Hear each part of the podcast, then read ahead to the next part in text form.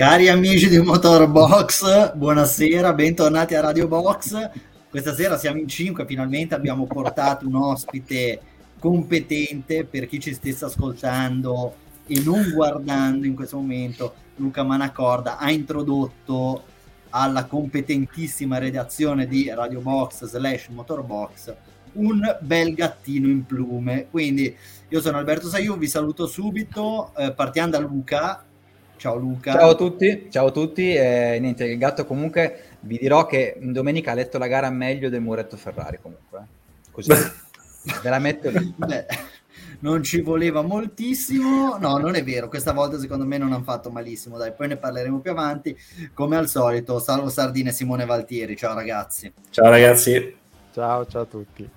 Solitamente Simone è il più bello, ma eh, dopo l'avvento del gattino direi che eh. passa, scivola miseramente in seconda posizione.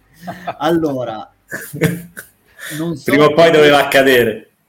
Ecco, come, come, potete notare, io non sono nella solita postazione perché ho dovuto un po' girare negli ultimi giorni, quindi non mi ricordo esattamente come abbiamo intitolato la puntata, pressione al max, qualcosa del genere, però proprio perché si correva in Canada mi è venuto in mente si poteva anche chiamare il giorno della marmotta, nel senso cambiano le piste, cambiano le situazioni, ma poi sembra sempre di vedere la stessa gara, lo stesso canovaccio, una Ferrari molto molto competitiva, pur tuttavia vincere è eh, Max Verstappen. Salvo, ho spoilerato quello che era la tua parte di Formation Lab, ma te lo chiedo, sicuramente riuscirai ad essere più preciso di me dove si è corso e qual è stato il podio del Gran Siccome, Premio di domenica. Sic- siccome so che hai poco tempo, allora non mi ripeterò, non ripeterò nozioni che hai già dato tu, quindi secondo posto per Carlo Sainz, terzo posto per Lewis Hamilton.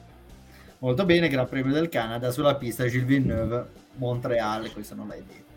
Vabbè. Allora, no. però non solo si è corso in Formula 1, ma si è corso Simo anche in Germania al Sachsenring non c'era Mar- Marquez, ovviamente infortunato, e quindi chi ha vinto? Quartararo. Non dico altro. No, non, do- non, dobbiamo essere sintetici oggi. Se vuoi ti dico che ieri parliamo di nuoto, che, che lì almeno qualcosa di positivo si vede. No. e... Va bene, no dai, scherzi a parte. Sul podio sono saliti Zarco con la Ducati e Jack Miller con la Ducati, quindi due Ducati battute dalla Yamaha di Quartararo e Bagnaia è caduto, stavolta da solo. Ecco, di nuovo anche qua giorno della marmotta, vince sempre, quasi sempre Quartararo, la Ducati è competitiva e Bagnaia purtroppo per lui e, e, e per chi gli paga lo stipendio non riesce a, eh, a portare a casa grandi risultati. Allora, ricordo brevemente come poterci seguire su, eh, mamma mia, che banner fantastico! Ci potete seguire su Facebook, YouTube, Instagram, Twitch e Spotify. Su Spotify mi scuso, vista la mia contumacia in questi giorni, sono indietro nel caricamento di un paio di puntate, ma provvederò immediatamente. No, non mi guardare così, salvo che tu non sai nemmeno la password per caricare le puntate, quindi potrei lasciarti quest'onere nei prossimi giorni. E, ehm, va bene, direi che possiamo dare il via a questa puntata numero 12 di Radio Box, lanciando la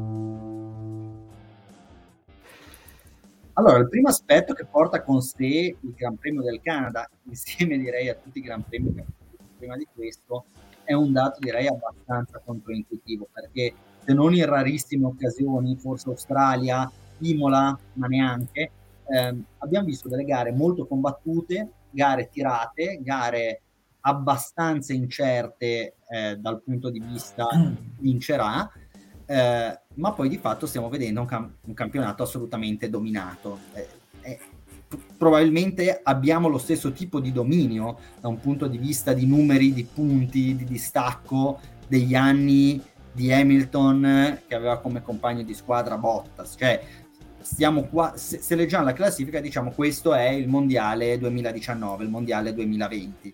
In realtà capita rarissimamente di vedere tutte le gare così combattute e un campionato, non dico che non sia combattuto, ma così indirizzato, salvo.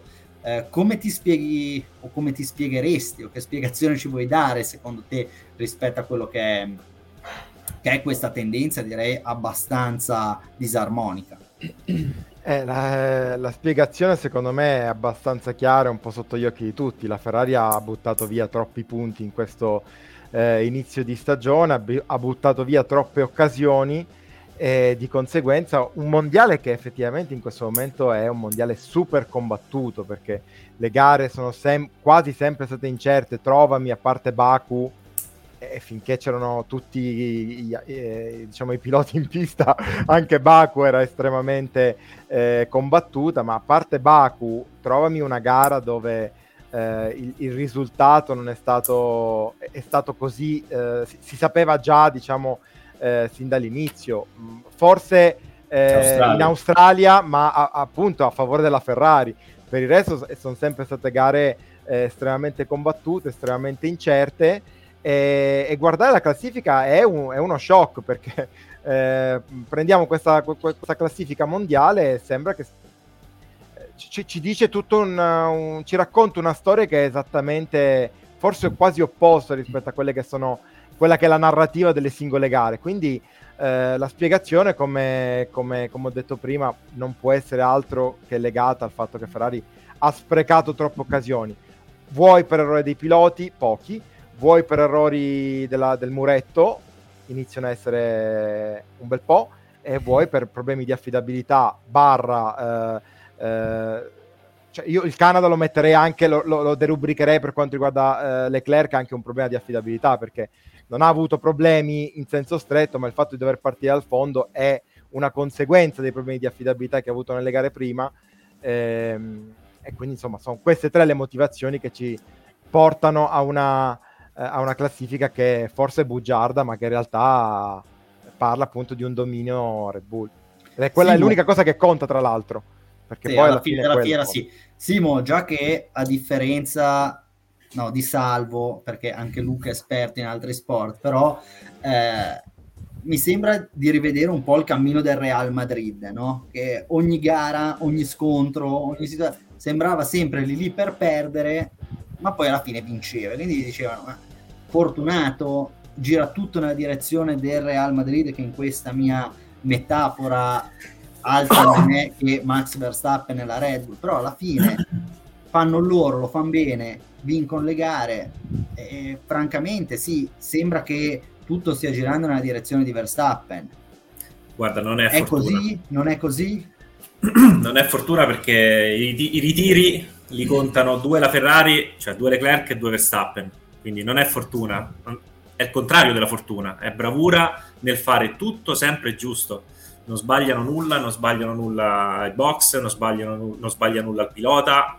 Quei piccoli errori che possiamo vedere che, che a Barcellona Verstappen si è girato, ci ha subito messo una pezza una chiamata magari incerta del, bo- del, del, del muretto box viene subito poi eh, seguita da una chiamata giusta. Quindi no, non, non, vedo proprio una componente di fortuna. Ti posso fare un paragone con la MotoGP. Quartararo in questo momento non sta sbagliando niente al pari di Verstappen, non ha la, il mezzo complessivamente migliore, diciamo, al pari di Verstappen, eppure ha un vantaggio enorme sul secondo in classifica, al terzo in classifica, perché gli altri avversari fanno a gara ad eliminarsi. In MotoGP sono più di uno gli avversari. In, uh, in Formula 1 c'è soltanto la Ferrari che eh, in questo momento, pur venendo da un weekend alla fine tutto sommato positivo, non è all'altezza eh, della situazione. Vuoi per eh, pregressi, insomma, mh, sconta, come diceva Salvo, eh, la, la, la, mancata affidabilità, vuoi per errori come è stato nei premi passati, la situazione alla fine è questa qui. Ecco, Gianluca eh, parla, ci fa una domanda, meglio, fa una domanda e si dà, si dà una risposta perché classifica bugiarda a, a, lui non sembra affatto, ma di fatto la classifica non è bugiarda, la classifica è, è molto sincera. Eh, è chiaro però che se oggi, vedendo comunque un campionato analogo a quello che stiamo vedendo adesso, avessimo Leclerc in testa o Leclerc molto più vicino a Verstappen, non ci sarebbe nulla di cui stupirsi eh, sarebbe veramente Luca bastato poco, poi è chiaro, bastato poco, però non l'hanno fatto, non è successo, quindi stiamo sempre parlando di se, di ma, di però e di, di situazioni che non si sono verificate. Purtuttavia sarebbe bastato abbastanza poco alla Ferrari per essere ben più vicina, però se vediamo i numeri, si sono corse nove gare, 10 se vogliamo contare la sprint di Imola, Verstappen ha vinto 6 Gran Premi, eh, o meglio Red Bull ha vinto 6 Gran Premi e eh, no, no, Verstappen ha vinto 6 su 9 con uno Perez. Quindi, diciamo che Red Bull alla fine ha vinto 8 e 20 su 10. Uh, 7 su 9 forse, sì. Sì, 7 su 9 di Gran Premi sì. considerando la sprint. Ah, la sprint, scusami, sì, sì, sì. Sì, certo. Eh, adesso non, non, vorrei rovinarvi l'ordine della scaletta, ma visto che se ne parlava dopo, però secondo me possiamo anche parlarne qua, del ritiro di Perez. Secondo me nel weekend, certo. eh, essendoci tanti temi, se ne, se ne è parlato poco, però questo trend di avere comunque i due team che stanno dominando il campionato, che continuano a soffrire di problemi di affidabilità, sembra proseguire e quello sappiamo che con l'attuale punteggio è un fattore veramente determinante perché appunto alla fine se Leclerc rimetti anche solo un 25 punti di una delle gare in cui si è ritirato il comando e ne togli 7 a Verstappen vedi che la classifica assume già tutto un altro aspetto. Quindi comunque la Red Bull al momento è avanti meritatamente ma allo stesso tempo potrebbe pagare anche lei ancora scotto per l'affidabilità. Abbiamo visto che non è esente. E questo comunque quest'anno è una novità che forse all'inizio, della, alla vigilia del campionato non ci aspettavamo, ossia l'affidabilità, un po' come succedeva soprattutto negli anni 80-90, è tornata ad essere comunque un fattore molto molto importante. E che dà anche un po' quella, quell'incognita in più che tutto sommato può far piangere i tifosi ma rende lo spettacolo anche più emozionante. No, volevo soltanto eh, rispondere a Gianluca perché è evidente che non mi sono spiegato bene nel parlare di classifica bugiarda. Classifica bugiarda non significa che Red Bull stia rubando niente, stiamo anzi assolutamente eh, vedendo una classifica che è lo specchio eh, di, dell'ottimo lavoro che sta facendo Verstappen, dell'ottimo lavoro che ha fatto eh, la Red Bull. Ricordiamoci, a Melbourne eh, sembrava, diciamo, eh, sembrava che eh, dovessimo commentare un, un, mondiale dominato alla Ferrari, già si, fa- si parlava, eh, ricordate sui giornali, del, del, del dominio Schumacher, cioè, eh, le, Leclerc sembrava destinato a quella... Eh, a, ad indirizzarsi diciamo verso quella, quella storia lì, la, la, ripetizione di quella storia. Poi magari sarà anche così, eh, non lo, non, lo, mettiamo in dubbio, però ecco, classifica bugiarda eh, era inteso non nel senso che Red Bull sta rubando qualcosa, ma nel senso che eh, effettivamente, come diceva Luca poco fa, se poi se, parliamo di se, quindi no, eh, eh, de, de, del senno di poi ne sono son piene le fosse, no? Eh, se Leclerc non si fosse ritirato, eh, magari a Barcellona, una gara che sta dominando, appunto, togli 7 punti a Verstappen, ne metti 25 a Leclerc, adesso staremmo parlando di un mondiale assolutamente equilibratissimo. Ecco, sì, per concludere, immaginando che questo mondiale in questo momento lo stiano correndo in 10 universi paralleli, non è da escludere che in 4-5 in testa ci sia, ci sia Leclerc, magari 5 no, perché comunque il muretto è quello, il management è quello, eccetera, eccetera, e chi prende le decisioni probabilmente anche negli universi paralleli sono gli stessi, però sarebbe bastato effettivamente molto molto poco a Leclerc per trovarsi in una, in una posizione migliore. Poi parleremo anche eh, di Ferrari, di Leclerc. Eh, chiudiamo magari il discorso, il discorso Perez, salvo. Eh, il ritiro di Perez in linea di massima è un po' diverso rispetto a quelli che ha patito Ferrari sì, eh, ho, eh, ho, avuto quell'impressione lì, eh, cioè eh, banalmente non soltanto perché è mancata la classica fumata eh, bianca dal, dal, posteriore, ma perché eh, mi è parso evidente, poi è stato anche confermato Helmut Marco nel post gara, che si è trattato di un problema al cambio, cambio che hanno detto, hanno spiegato era la fine del ciclo vitale, chiaramente si aspettavano che finisse la gara, perché altrimenti non gliel'avrebbero lo avrebbero sostituito prima del, del, dell'inizio del Gran Premio. Eh, Ma questo perché non sei malizioso, Salvo. Se essere malizioso da buon giornalista, eh, ma forse ma... perché sai, Perez era lì, secondo. Ma io non sono un buon giornalista. eh, no, ma a parte, a parte gli scherzi, eh, eh ora è giusto anche rispondere alle domande maliziose perché poi molti sui social eh, certe teorie complottistiche le, le, le, portano avanti, però ecco, non dimentichiamoci che Perez era tredicesimo, quindi era tutto interesse, stava davanti a Leclerc, era tutto interesse di Red Bull che, che insomma cercasse di, di, di, arrivare quanto più avanti possibile e di eh, rubare anche lui dei punti eh, a Leclerc che difficilmente in una gara lineare sarebbe riuscito a, a passare Perez, no?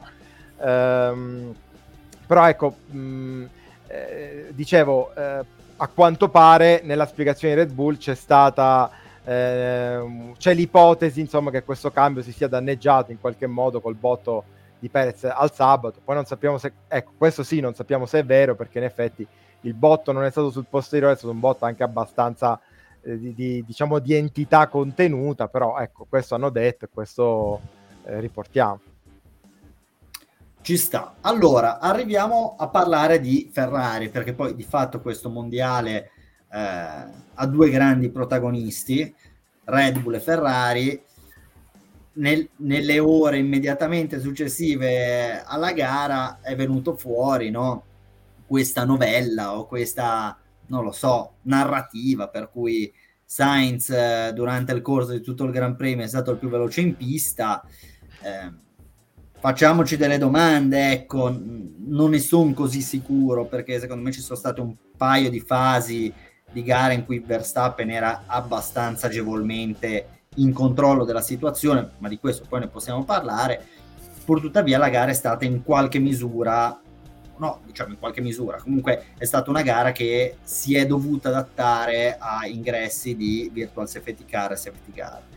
Eh, la cosa interessante, Salvo ti farei intervenire subito, è si stava venendo a creare una situazione abbastanza simile a quella di Baku, nel senso con Verstappen davanti che pitta e Sainz che continua, quindi una situazione inversa rispetto a quello che avevamo visto a Baku. Chiaro, ci sono delle differenze, però poi ci siamo fatti un'idea anche di come questo tipo di gare effettivamente si possono sviluppare Secondo te dov'è che è nata poi di fatto la vittoria di Verstappen e, e il secondo posto di Sainz?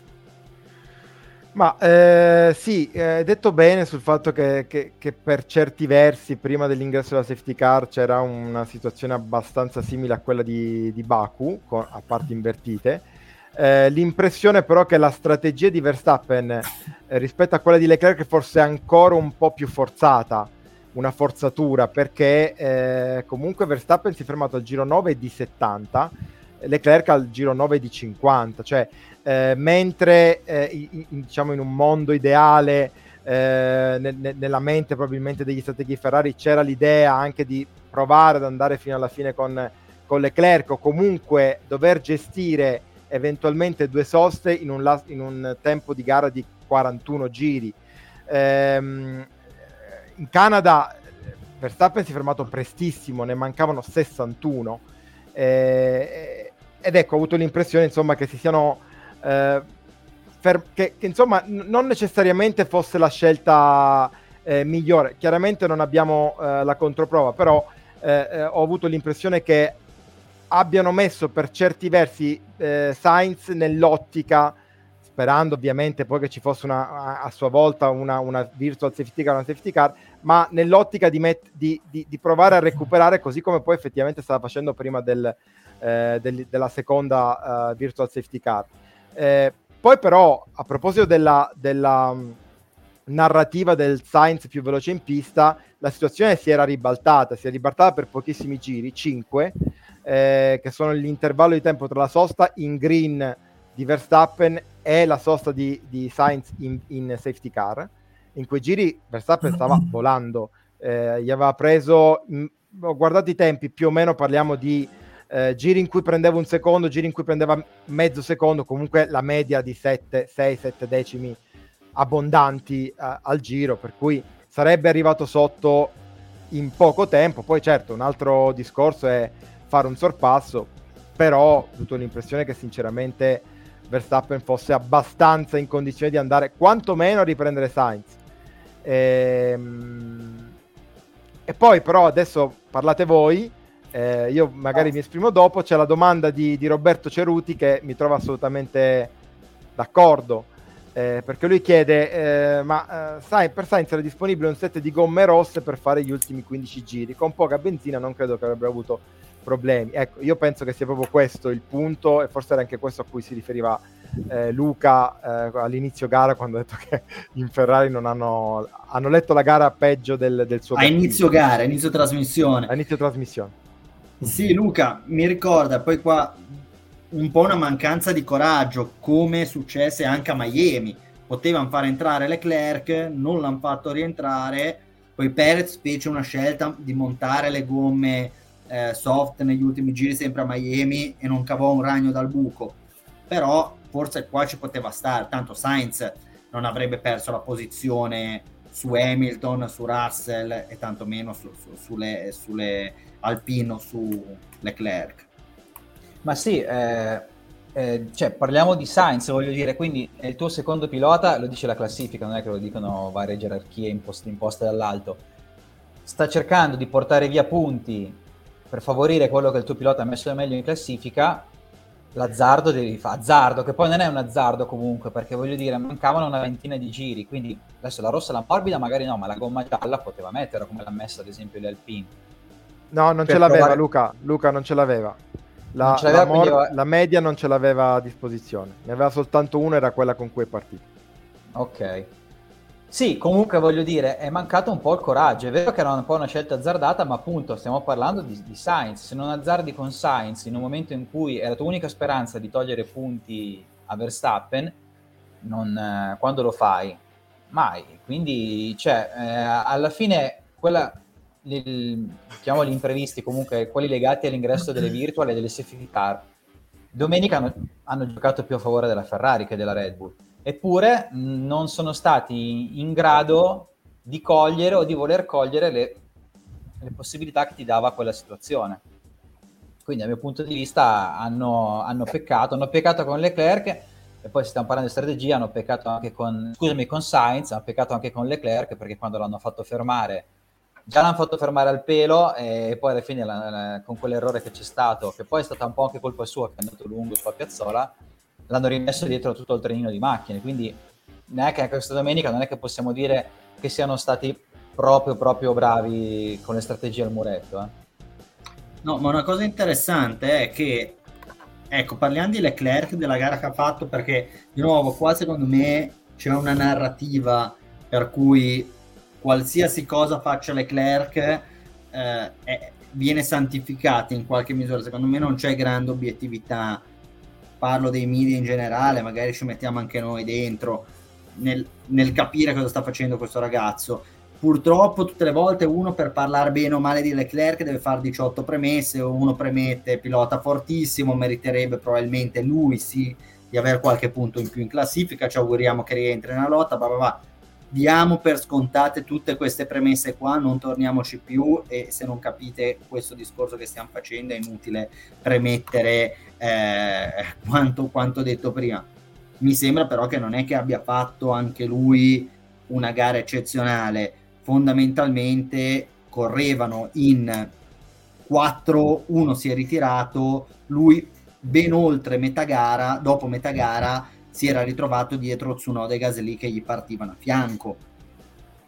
E non mi sembra che nella prima parte di gara Leclerc abbia fatto nulla, ma nulla per risalire la classifica. Poi è stato, secondo me, molto bravo negli ultimi 10-15 giri, dopo la ripartenza della safety car, a ricucire un po' il gap, superare le Alpine e arrivare a ridosso delle Mercedes però io ritengo che fondamentalmente una gara del genere con per di più una safety car a 15 giri dalla fine, a 20 giri dalla fine, che cancella tutti quelli che sono i distacchi, è una gara in cui devi fare, non dico terzo, ma con Perez fuori, devi fare, sì, devi fare terzo. Diciamoci la verità, quinto secondo me è sotto il minimo sindacale che Leclerc doveva portare a casa in questa gara. Parere personale, eh? non so cosa Cosa ne pensate voi?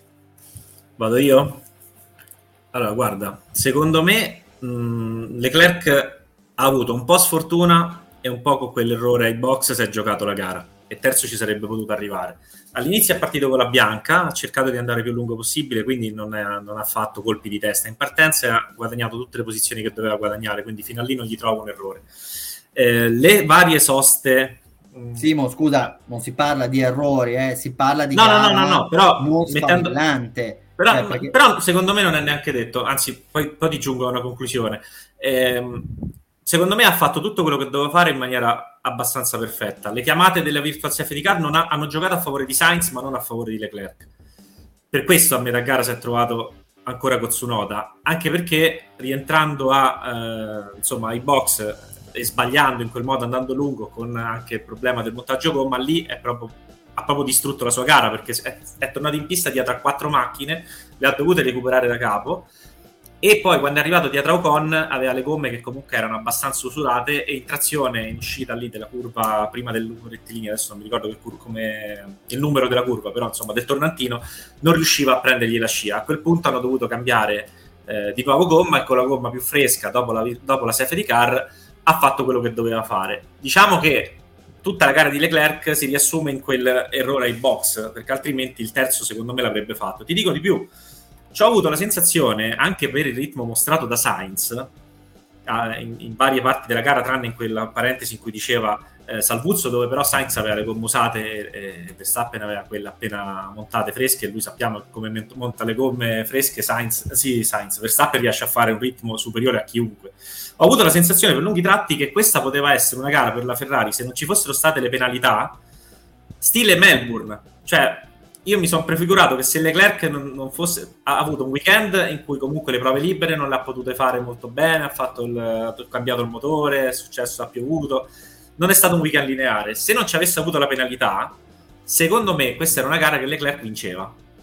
Cioè la sensazione mia è questa qui, tipo Melbourne, perché se il ritmo di Sainz banalmente è stato paragonabile a quello di Verstappen, non siamo abituati a vedere una cosa del genere, mi aspetto che Leclerc con i due decimi in più, soprattutto su una pista come eh, Monreal, dove ha già fatto vedere in passato di saper guidare, eh, ci, stia, ci stiano. E quindi nessuno mi toglie dalla testa che in una gara lineare Leclerc l'avrebbe, l'avrebbe perché salvo ridi? Perché ridi? Io rido perché guardo te quando, quando, lui dice che Leclerc poteva vincere, che, che fai quelle Ma no, poteva vincere se non partiva ultimo, chiaramente. Nel senso, se non avesse nel, no, no, un universo parallelo. Chiediamo a no, Dottor Strange, no. Dottor Strange ti confermerà. Beh, eh, guarda, eh, ti, ti, rispondo io. Eh, per la vittoria non lo so, quello è tutto da vedere, magari, sai, eh, senza la penalità magari andava a fare di nuovo la pole, cambiava, cioè sì, chiaramente è una gara totalmente diversa. Di sicuro possiamo dire che la Ferrari prestazionalmente nel weekend di, di, di Montreal c'è stata, è, è quel, quello sicuro, senza, senza niente da dire. Eh, sono sì, d'accordo con te, è un po' meno d'accordo. Vai, vai, vai, vai. Scusa, no, volevo soltanto aggiungere una cosa. C'è stata più che altrove, nel senso che ci siamo abituati a vedere gare in cui la Ferrari dopo un po' con le gomme pativa più che la Red Bull. In questo caso, come a, a, come a Melbourne, riusciva a mantenerle meglio, soprattutto le, le, le hub. E quindi la mia convinzione deriva da questo, cioè in una gara in cui non si fosse portato appresso l'errore, diciamo la rottura del motore eh, precedente, in condizioni lineari sarebbe stato competitivo come a, Montreal, come a Melbourne. Questa è la mia opinione, ovviamente.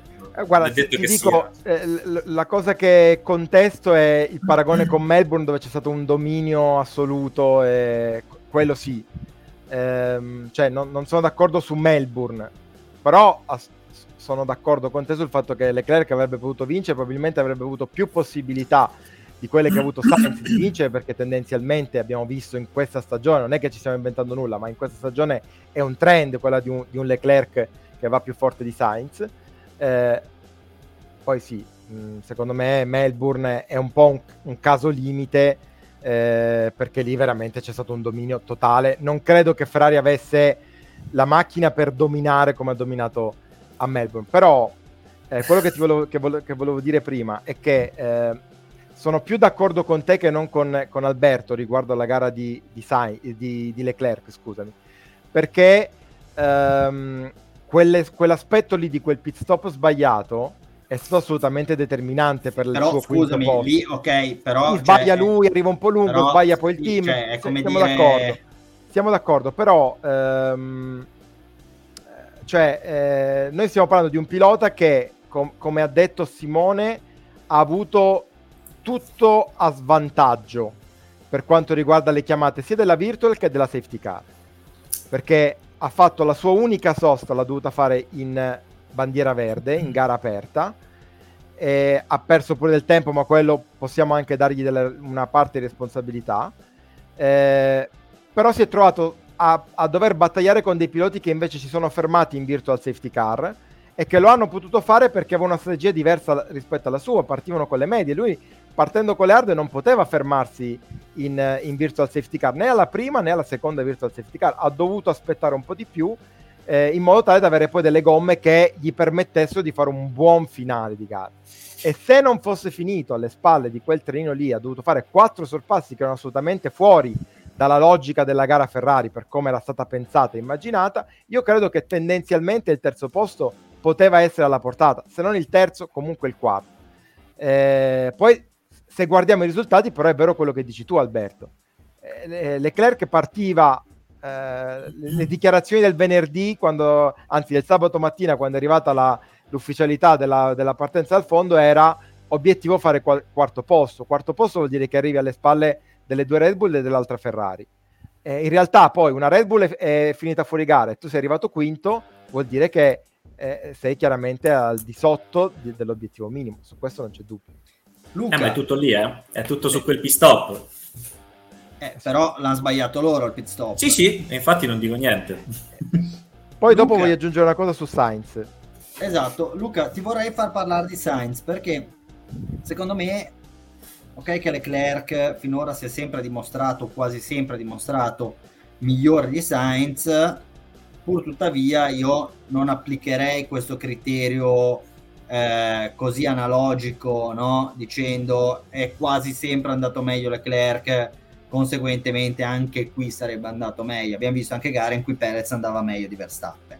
Secondo me Sainz ha fatto una gara eccezionale e fondamentalmente con una macchina assolutamente competitiva, però era lì con Verstappen e cosa poteva fare fondamentalmente Sainz di più, cioè anche la qualifica a partire terza in quelle condizioni, secondo me non, non, non è che gli si può cre- dare chissà quale, quale colpa, ecco.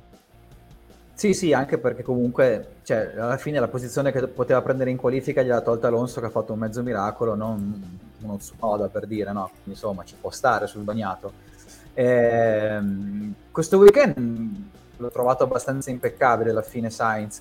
Eh, forse l'unica cosa non lo paragonerei con Perez che a volte è più veloce di Verstappen perché almeno finora Perez rispetto a Sainz ha dimostrato di sentirsi più a suo agio con la vettura 2022 mentre Sainz fino ad oggi se n'è lamentato. Però è anche vero appunto oh, magari questo weekend qua a parità in effetti non abbiamo controprove ma ci stava anche che non è che Leclerc gli desse tutto questo distacco eh ti faccio un esempio estremo, capita sì, sì, anche sì. di vedere delle gare in cui Ricciardo va più forte di Norris, ultimamente un paio l'abbiamo viste. Sì, eh. sì infatti, infatti. No, e poi appunto abbiamo questo, questo, problema che si è visto che la Ferrari sul rettilineo, anche col DRS, ha faticato con molte monoposto. E quindi cioè, Leclerc per vincere magari anche agevolmente eh, doveva non solo essere primo ma anche tenere Verstappen fuori dalla zona DRS. Quindi non è così, non è così scontato che, che, avrebbe vinto su Verstappen in una gara lineare partendo avanti. Salvo? No, eh, su, su, Leclerc direi che abbiamo esaurito. No, non, non, hai detto voglio dire una cosa su no, Sainz. sì, volevo dire una cosa su Sainz, ma riguardo alla strategia.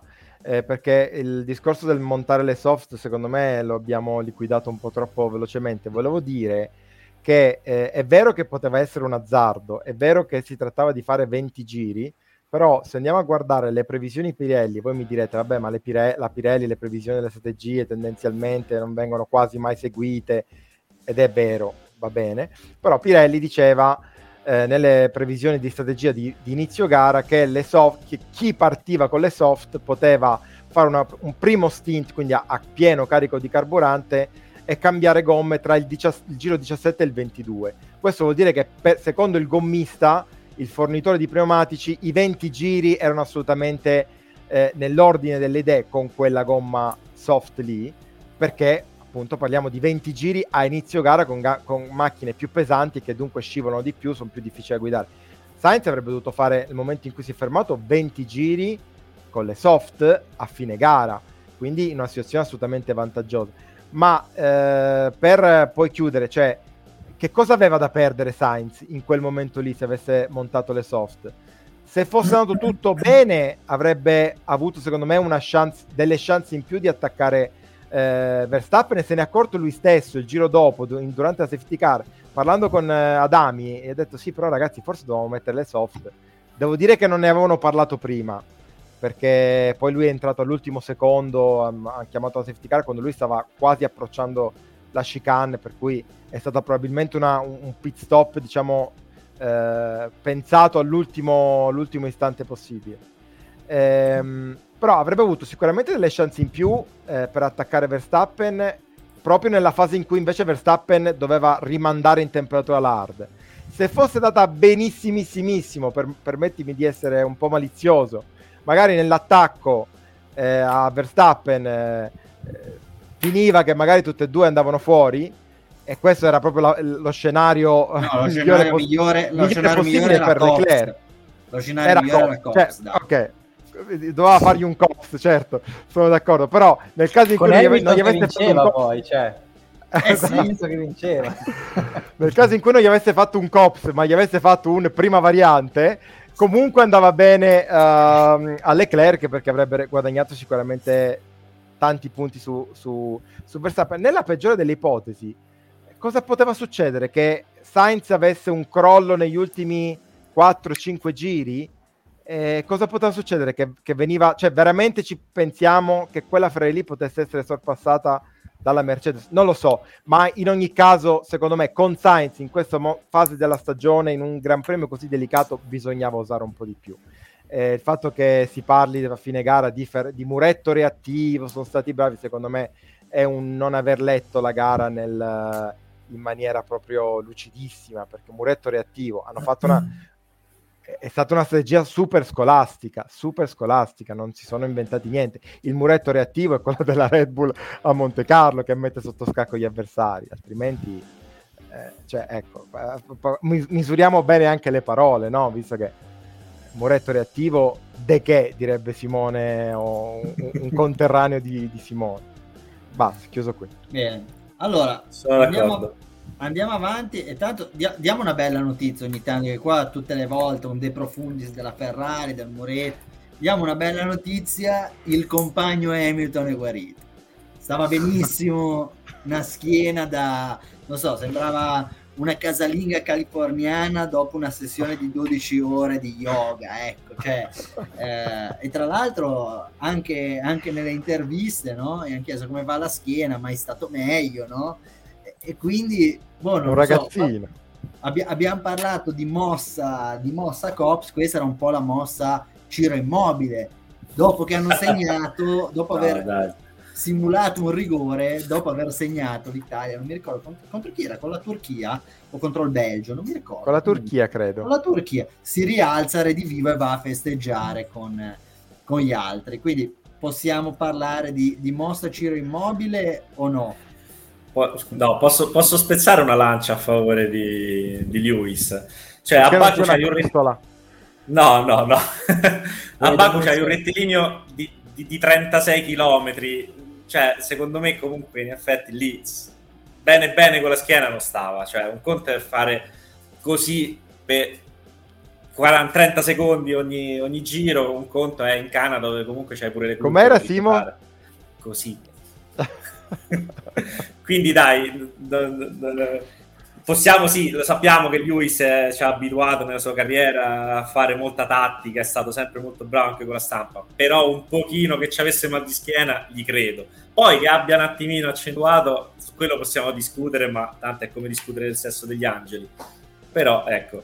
Però a parte tutto, tutto va detto che ha corso una gara della Madonna, si è messo dietro Russell che di questi tempi non è una cosa scontata per lui, quindi diciamo che ha, ha dimostrato di esserci ancora, ha corso una bella gara, sappiamo che questa è una delle sue piste preferite peraltro, eh, però ecco, fa piacere che la Formula 1 ecco, riabbracci uno dei grandi protagonisti.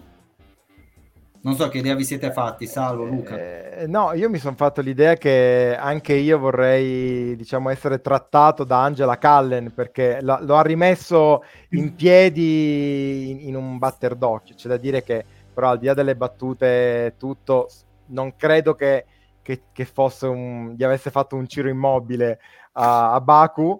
Eh, credo che, cioè, effettivamente, ragazzi, eh, poi per carità, loro sono degli atleti super eh, allenati e preparati a tutto, però eh, non, non, rifaccio il movimento perché non, non sarei in grado di pareggiare eh, le mosse di Simo, però ehm, cioè, fare così per 51 giri a quelle velocità lì penso che sia veramente, veramente un, un pericolo. E se alcuni piloti, tra cui peraltro lo diciamo settimana scorsa Albi, eh, Gasly che è un insospettabile perché comunque è uno della famiglia Red Bull, non sappiamo ancora per quanto, ma comunque nella famiglia Red Bull, eh, dice che effettivamente il, por- il, porpoising è un problema, allora eh, dobbiamo assolutamente fidarci. Poi eh, Hamilton, che è un professionista, è un, un, un, ragazzo super allenato, non è certo un uh, giornalista che sta tutto il giorno davanti al PC che si incurva con la schiena, eh, ha avuto tutto il tempo per appunto recuperare, ha fatto delle terapie, per cui insomma non, non sono così sorpreso che poi stesse bene. Insomma. Ragazzi, se avete letto anche Open, delle infiltrazioni, eh. Se avete letto anche... Open di Andre Agassi, eh, Agassi praticamente negli ultimi anni di carriera non camminava, cioè, eppure giocava a tennis, lo rimettevano in sesto prima della gara e quando finiva la gara non si sentiva più le gambe. Ah, sì. Vai. Va bene, volevi aggiungere qualcosa Luca su, su Hamilton? No, beh, cioè, fa piacere soprattutto averlo ritrovato così competitivo. Eh, tra l'altro, ancora una volta alla fine eh, la safety car stava per giocare un brutto scherzo perché si è visto raggruppare Russell e poi anche Leclerc comunque che era un po' dietro ma lo preoccupava molto. Sappiamo che quest'anno gli è sempre andata male con gli ingressi delle safety car, virtual safety car, e invece stavolta alla fine ha tenuto la posizione, è stato anche veloce perché comunque per tutta la gara è stata veloce è un buon segno perché comunque ritrovare anche la Mercedes che magari ogni tanto riesce a dare un minimo di, di, di diversità alla, alla, lotta tra Red Bull e Ferrari inserendosi anche lei va tutto a vantaggio del campionato e anche eventualmente di chi deve rimontare, quindi in questo caso la Ferrari.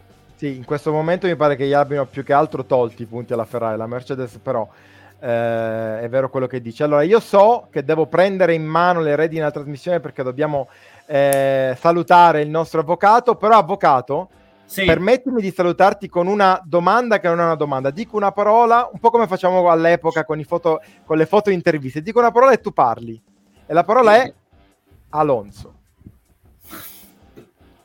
Non poteva andare meglio di così. Da una parte ha fatto vedere il suo fulgido talento, dimostrando di essere ancora il pilota più forte sulla griglia, ma cosa dico, il pilota più forte della storia di questo sport, ma del motorsport in senso lato, e dall'altra però la gara è andata male, perché lui comunque nella sua narrativa serve che qualcosa vada male, qualcosa che gli consenta di incazzarsi, no, più che di Alonso, che sì, ha fatto la sua gara, direi anche lui non mi ha dato l'impressione di aver fatto nulla di straordinario, eh, non ha corso sicuramente la sua migliore gara, c'è da dire che c'è una connivenza, anzi direi un dolo di Alpine per il tipo di strategia che è stata perpetrata nei suoi confronti. Io una strategia così stupida e così sbagliata non me la ricordo da quando a Gasly sotto il sole gli ha messo le virelle. Te la ricordi da Monaco per la Ferrari? Quando, quando la Ferrari ha perso l'1-2 a Monaco. A Monaco, ah, no. esatto, esatto, esatto.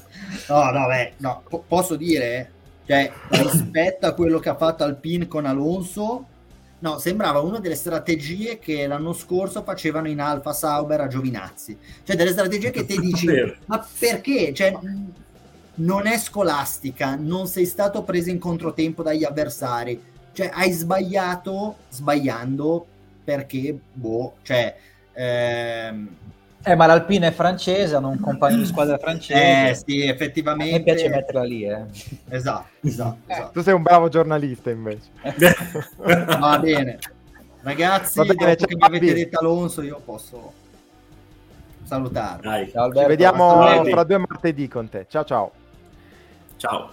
Ehm, no, sulla, sulla strategia di Alpine, eh, poi ditemi un po' voi quello che, come la pensate. Io mi sono fatto l'idea che banalmente avessero eh, in testa di fare una cosa, che è poi quella che hanno fatto, ma che non hanno avuto la prontezza di cambiare e di aggiornarsi in corso una volta verificato che quello che avevano pensato all'inizio non si poteva fare, perché è chiaro che quando un, un, pilota in pista, d'accordo devi allungare il primo stint, ma se il tuo pilota perde due secondi al giro, ma cosa, cosa fai? Cioè devi, devi, necessariamente fermarti. Poi è chiaro, eh, so, è stato sfortunato perché non si è potuto fermare alla seconda virtual safety car per una questione di tempistiche. Sainz ce l'ha fatta proprio per un pelo e, e anzi ha perso qualche, un paio di secondi. Eh, però ragazzi, cioè, male male. Simo. No, la, la, penso esattamente come te, non aggiungerei nulla, nel senso, una volta che c'hai una strategia... Sì, mi hanno ricordato molto il muretto Ferrari a Monaco, nel senso che non sapevano che pesci prendere, Alonso si è pure arrabbiato parecchio anche nei team radio, perché tenerlo fuori quando era così lento e facendo, rovinandogli completamente la gara. Poi non è stato fortunato con le chiamate della virtual e della safety car, a quel punto che doveva fare? Niente, sarà per la prossima. Tanto, eh, ah no, scusa, niente. Stavo dicendo tanto la prossima piove, invece no, invece piove la prossima di MotoGP. Quindi oh, poi magari cioè, già lo sai con una settimana d'anticipo? Eh. Sì, mi sbilancio perché oggi ho fatto, andate a leggere su Motorbox la scheda con tutti gli orari e tutto quanto del prossimo Gran Premio ad Assen, c'è il 90% di possibilità di pioggia al venerdì, l'80 al sabato e l'80 la domenica. Quindi Beh, però dai, no. è, è, oggi è martedì, quindi vogliamo pensare che tutto sommato potrebbe anche... Magari, ma magari eh, sì, dai, il meteo, ancora, il meteo, del nord è imprevedibile. Senti, visto che hai già eh, detto la parola magica, peraltro l'ho sentita due o tre volte di troppo in questa... Eh, ma io oggi volevo parlare del nuoto, del nuoto, che il nuoto va meglio, ah, che c'è, c'è, cosa, con, c'è una cosa, sì c'è Martinenghi, eh, perché sì, dobbiamo parlare di Bagnai e Bastianini? Ti dico, oggi, una cosa, ti dico una cosa, che tutto sommato, visto lo spazio che diamo alla MotoGP in questa stagione di Radio Box, anche il nuoto potrebbe avere il suo, cioè avrebbe pari dignità il nuoto, ma visto che tutto sommato Motorbox ci impone di parlare di motori, in quanto appunto motor box e non nuoto box o swim box, non lo so, ehm, dobbiamo parlare di MotoGP e allora la domanda, prima di eh, chiaramente parlare di Quartararo, che poi è il dominatore, sta facendo benissimo, però la domanda che ti devo fare è, è quella lì. Non, non, te la faccio neanche.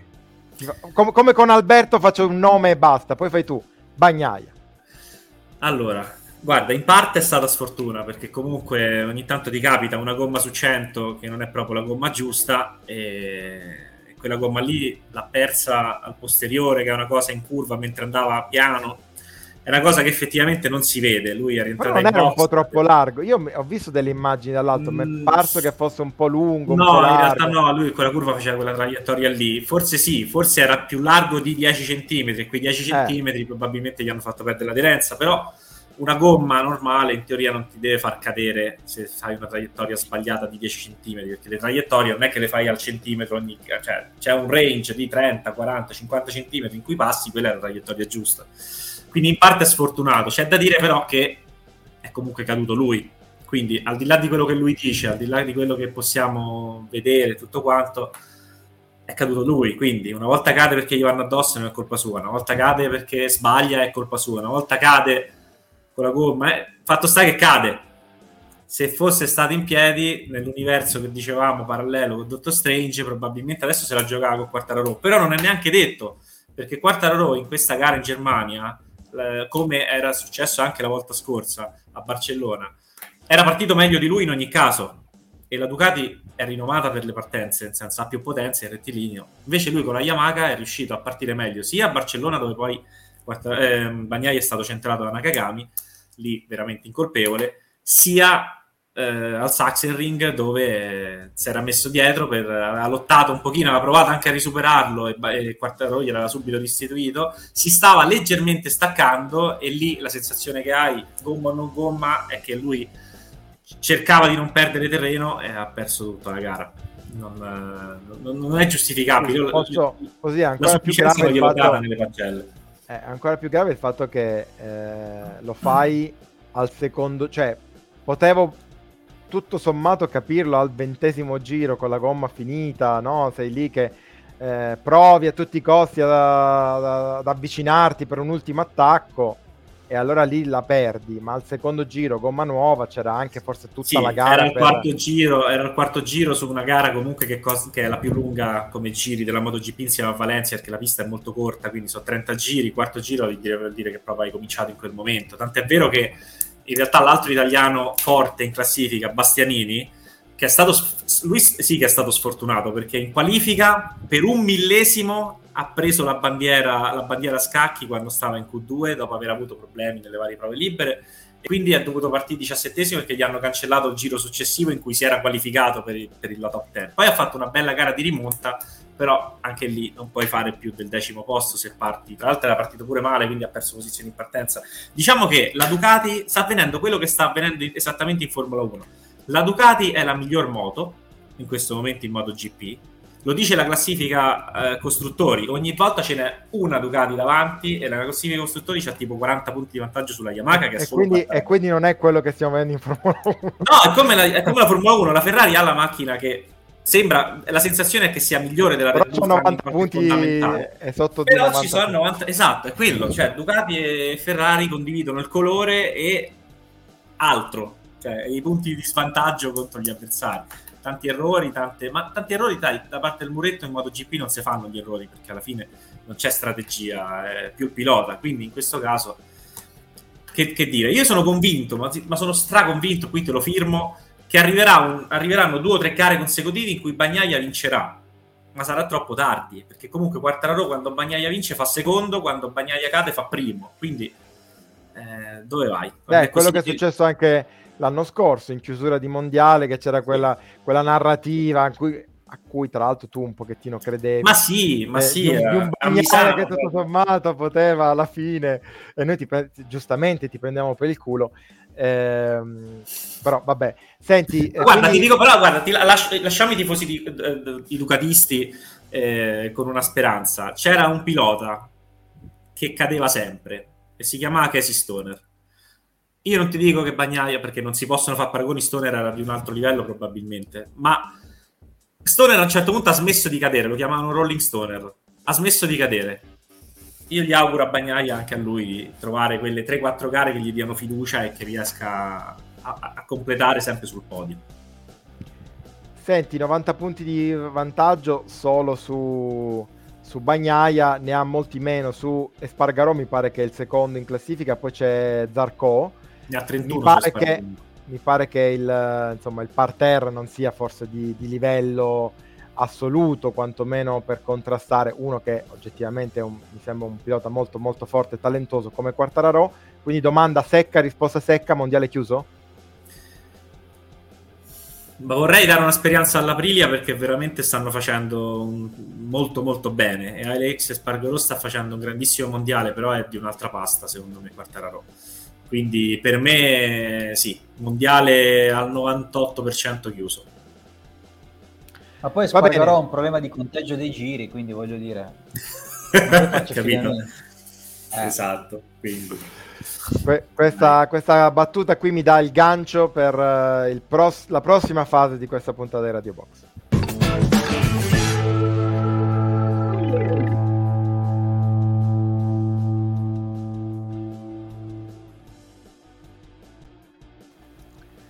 Meme Box, la rubrica più amata da grandi e piccini. Ma Manacorda, mi dica, vuole... Facci lei o faccio io? Vuoi che provo io a sorpresa? Dimmi solo se hai messo i meme che ti ho girato. Se ci sono, lo faccio. Eh, ne ho messi, sì, un paio, sì, due su tre ne ho c'è, messi. C'è quello del Goat? Ovviamente sì. Allora sì, dai, posso farlo. A sorpresa su classifica stilata da Salvo, eh, quindi riscopro insieme a voi. È una top 5 questo, questo oh, bravo. martedì bravo, sono contenuto. Bravo. E allora partiamo, partiamo con la vai. posizione numero 5, questa qua è autobiografica quasi. Eh, qui portiamo un'autocitazione dei nostri up and down. Ho trovato che il modo migliore per sintetizzare la rincorsa di Sainz a Verstappen negli ultimi 20 giri della gara di domenica fosse ricordare Willy Coyote quando inseguiva il beat beep e gli dava sempre lì a un pelo, un pelo, un pelo, e l'altro gli faceva la linguaccia e, e andava a finire sempre male. Che poi per Sainz è anche un remake di Monza 2020. Eh. C'era Gasly lì e non è mai lui visto è, è, sempre, è, sempre, lì. Le, per lui i secondi po- anche se ti ricordi l'anno scorso a Monaco, tutto sommato era lì. eh, dietro Verstappen che gli metteva il fiato su, sul collo, però. Posizione numero 4.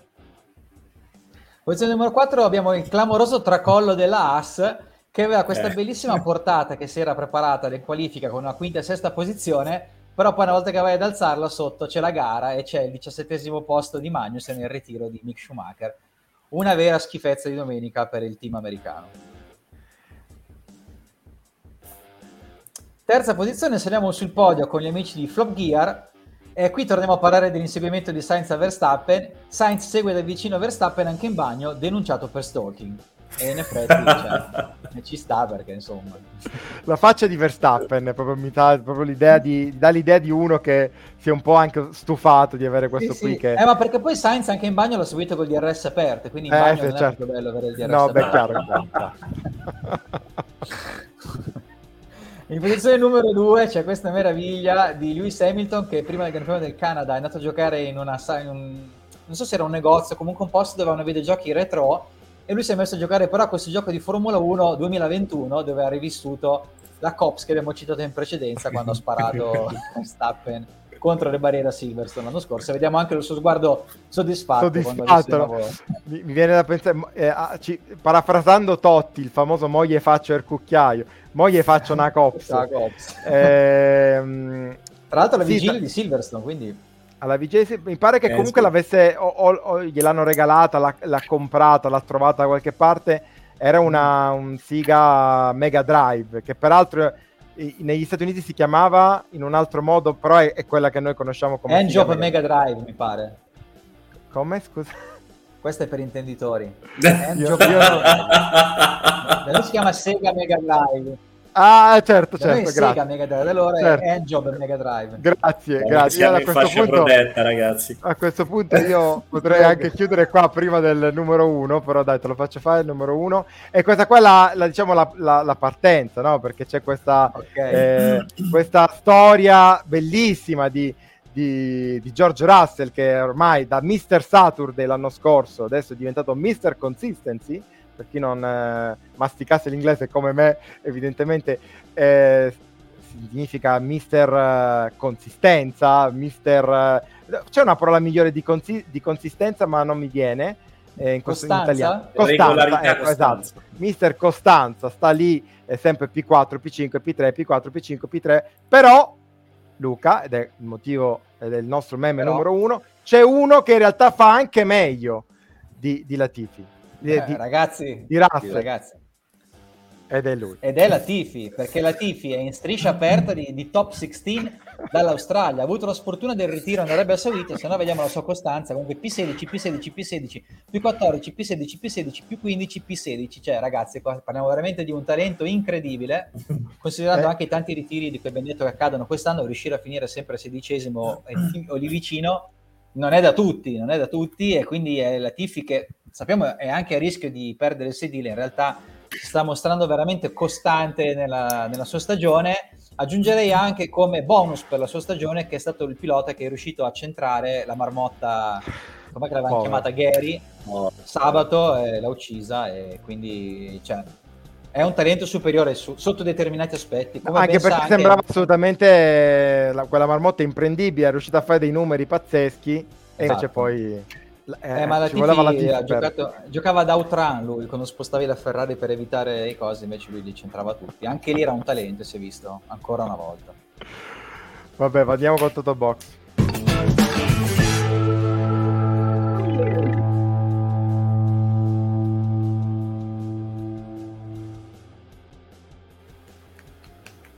Eh, non c'è molto da dire se non che la classifica continua a restare lì tutto eh, tutto ancora da, da, da, giocarsi. Abbiamo un, un, Max Verstappen, chiaramente, eh, che è Luca Manacorda, è sempre più in fuga. Lui adesso questo weekend è successo poco, siamo tutti lì, 6, 6, 5, 2, 5. Eh, Manacorda è ormai imprendibile, ormai ha praticamente vinto eh, il mondiale, ehm, il nostro Totobox. E poi c'è Alberto Saio che ha guadagnato un punto su di me, quindi ha preso la seconda posizione. Abbiamo Simone Valtieri che è un po' come la Simo, è un po' come la Mercedes di quest'anno. Esatto, dopo, tre, esatto. dopo due campionati del mondo consecutivi, improvvisamente, cioè, ah, cos'è il porpoising? Cos'è, qual è il tuo problema sul Totobox? Vedi, sì, sì, vedi. infatti se vedi l'immagine sto poi, poi singando. Cioè, eh. ah, è quello il problema. No, diciamo che se, se, avessimo fatto la, la classifica del Toto, cioè se avessimo fatto valere i pronostici per le qualifiche, ero primo con una pista, secondo me. Eh, eh, vabbè, però, eh, però anche la, gara. Possiamo dirlo anche di Leclerc. Esatto, esatto, esattamente. Non è un caso, eh, non è un caso. No, no, assolutamente. Ferrari di Simone nella gara. Eh. Per cui ragazzi, niente, continuerò con uh, tattiche fantasiose e vedremo di essere un po' fortunati di rientrare nel, nel mischione, insomma. Nel, Simo, visto che tu sei ultimo e chiaramente hai diritto di parola assolutamente su, su, su quello che sta succedendo ai piani alti, ti faccio una domanda. Ha più probabilità di vittoria ehm, di, anzi scusami, te la, rip- te la riformulo, ha più probabilità eh, di vincere il mondiale la Ferrari o che Luca Manacorda perda il Toto Box? Ah, minchia, difficile. No, beh, eh, no, facile, più... no, no, no, non è detto. Secondo me è più probabile che che Luca perda il Toto Box. Eh, ma sì, perché ricordiamo eh, che il nostro sì, sì, sì, sistema di pronostico stile draft NBA comunque mi penalizza molto, cioè eh, apre delle grandi rimonte perché devo scegliere sempre per ultimo. Sì, sì però tu Però puoi marcare, puoi, ma io l'ho fatto l'anno di, scorso. di risultati positivi, sì, a parte che puoi marcare, quindi insomma, vabbè, eh, non fare ma quello... Errore credete troppo in Ferrari. Eh, avete sbagliato questo nelle ultime gare. Avete creduto troppo in Ferrari e è lì che ho scavato. Eh, ma io nelle ultime tre gare ho creduto troppo in Ferrari perché ho bisogno di recuperare e invece sono eh. precipitato. Però, eh, che dobbiamo fare? A Barcellona avrei, avrei dato una pista. Sì, sì, sempre eh, ah, sì. Eh, è quello che dicevamo poi inizio, Pure a Monaco, sì, a inizio sì. puntata. Se, eh, se sì. non, fo- non, avesse rotto i motori, però, eh, sai. Non ti dico vabbè, come si dice dalle parti mie, ma vabbè. Se mio nonno c'aveva... Se mio nonno, esatto.